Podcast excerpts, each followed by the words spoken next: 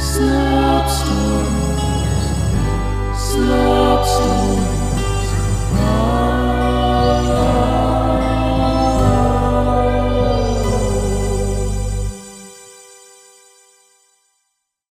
Slop Stories presents Sweet Revenge by Kenzie Campbell. What's the matter, shrimp face? Tired after just two pull ups? The sharp end of a broken broom handle nearly pierced Connor's side as he screamed and fell to the ground. Terence, the school bully, was feeling mighty strong today. As usual, the teacher was distracted by today's newspaper and didn't see any of it. Look, everyone, Rat Brains is trying to take a nap. Terence pointed and cackled as Connor lay limp on the gym floor. Connor began crying as Terence and his cronies stalked off giving each other high fives. It was true that he had an ugly shrimp face, but he didn't think that he had the brains of a rat. He was pretty sure that his brains were normal human ones. Red-faced, he whined in a high pitch, I have human brains! And as he said it, a drove of flies bolted in Terence's direction. Terence stopped and turned round to face Connor. What did you say? He began walking back toward him, swatting flies away from his face. Connor cowered in Terence's shadow. I, I, I said that you're right. I do have rat brains. Soft grey ones, and I stink too. That's what I thought you said. Terence smiled as he kicked dirt into Connor's mouth. Now beat it, shrimp face. If I ever hear you squeal or see your raw hot dog head again, I'll kill you. He said and meant it. The flies took to the air all at once, and Connor, trying to run away before he had balanced himself, stumbled back to the ground. Connor eventually reached his house and slammed the door, falling to his knees and uncontrollably shrieking with fear. He was so frantic that he couldn't think straight. What? How do I? What will? What am I going to do? he thought to himself in a panic. Connor's dad heard him weeping from the living room. For the last time, will you shut your gaping hole? he shouted, furious that his newspaper read had been interrupted. And where are all these flies coming from? I swear every fly in Boston fills this house every time your filthy hot dog water body walks through the door, he shouted even louder. Connor bit his tongue and wiped his eyes with the back of his hand. That night he replayed the events of the day over and over in his mind until he grew numb and the idea of giving himself up sounded appealing. He resolved to go to school the next day and slap Terence right in the face. He'd slap him as many times as he could before Terence killed him and his lights went out forever. The next day Connor was awestruck when the class teacher announced that Terence had moved unexpectedly out of state.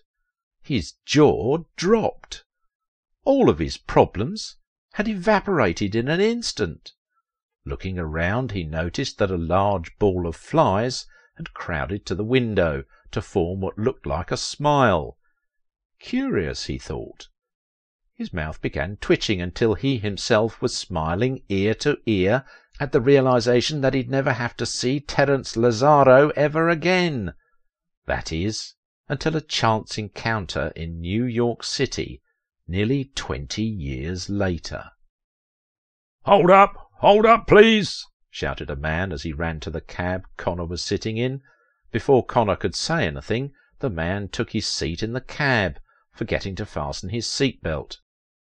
You wouldn't mind sharing, would you, bud? Connor looked at the man and was flooded by traumatic memories. Refocusing, Connor responded, No, no, of course not. Terence. I'm really sorry. I'm terrible at remembering faces. Have we met before? Terence asked. Oh, yes. Connor grinned wickedly as he initiated some sort of evil sorcery, the fingers on his right hand tapping and stroking his left palm. Does rat brains ring a bell? Terence's face was blank. What about my raw hot dog head? You recognise that? Still that blank face. Do you remember anything from Valley High School? Terence finally made a connection. Oh, duh, Valley High. Sorry, I was only there a short while. I've nearly lost those memories.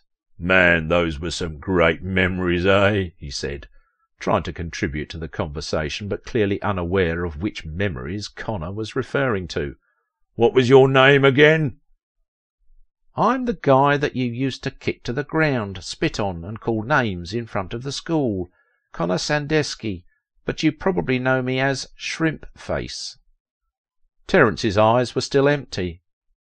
Oh, come on, don't insult me now, Terence. You called me Shrimp Face every day from when we were in elementary school until you moved away in high school. Terence's eyes went wide. Oh, yes, now I remember.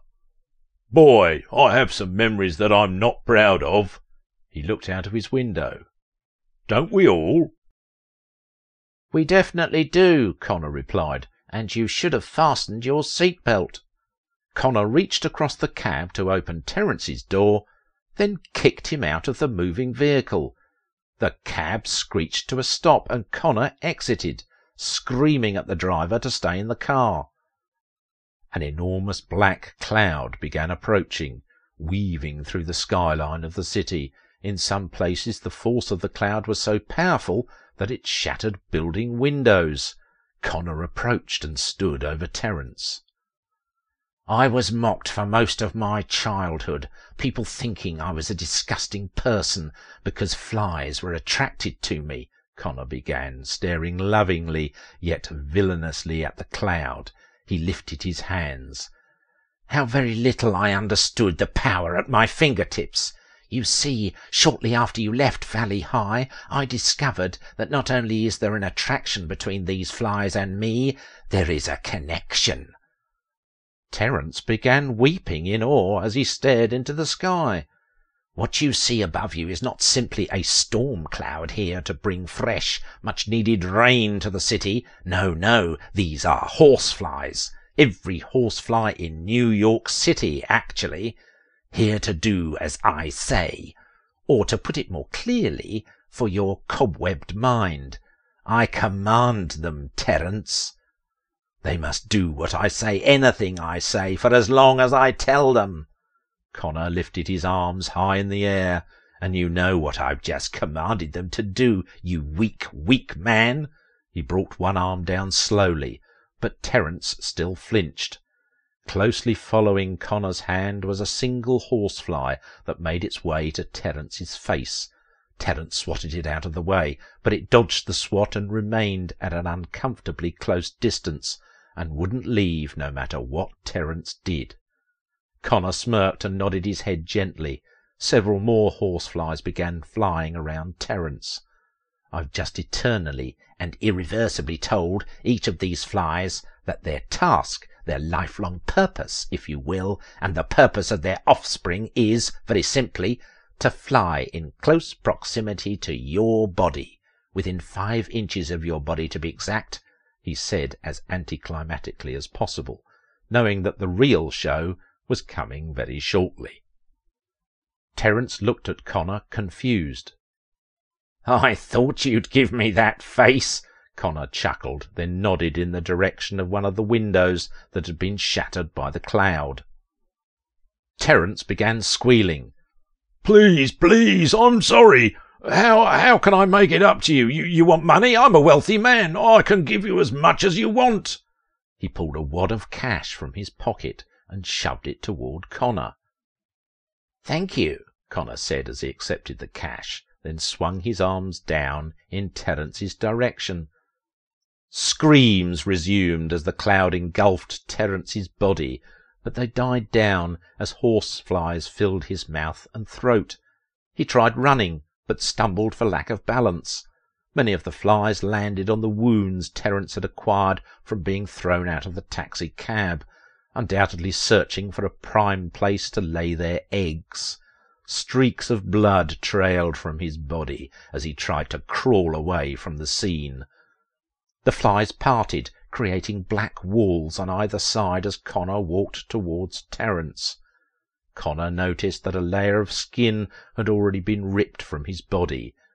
Beginning to cry with joy, he whispered into Terence's ear. I want you to know that this is just the beginning, all of this. He waved his hands at the flies all around them. Won't stop, do you understand that? It will never stop for as long as you live, and if I ever hear you squeal or see your raw hot dog head again, I'll kill you. Connor meant every word. He clicked his heels mid-air, then turned to walk away. Thank you for listening. I've been your unrivaled narrator, Simon Hensby. Help us to keep the slop churning by subscribing to our podcast and giving us five glorious stars. And don't forget to follow us on Instagram at Slop Stories for the latest news and updates. And now for today's memoir of misery. No. Mel grimaced as the needle slid through his skin. He didn't have an aversion to needles, but he also didn't enjoy pain. This needle was as thick as a pencil, so what he was feeling was certainly pain, and a lot of it, pure and undiluted. Mel looked to his side and saw that there were at least fifty more syringes with needles growing progressively thicker than the last. What is the purpose of this, doctor? Mel asked through a renewed sense of fear and gritted teeth as he tried to free himself from the straps that bound him to the chair. Please don't ask any more questions, Dr. Gibson replied coolly with a smile and fire in his eyes as he grabbed a new syringe from the pile.